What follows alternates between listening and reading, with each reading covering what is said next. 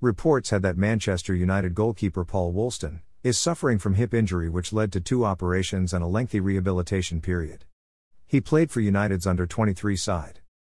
To have to retire at just 23 has been really tough to come to terms with, but I feel a lot more positive now, said Woolston.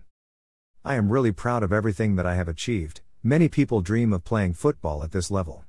Of course, I would have loved to have gone on further, but it has been an absolute honor to represent Manchester United during my time here.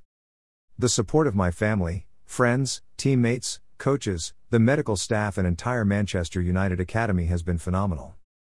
Everyone has played a major part in my journey by keeping my spirits up, allowing me to reflect positively on my playing experiences and begin to look to the future. Right now, I am fully focused on the next stage of my career. I am ready to use all of my learnings, resilience, drive, and determination to make a real success of my life.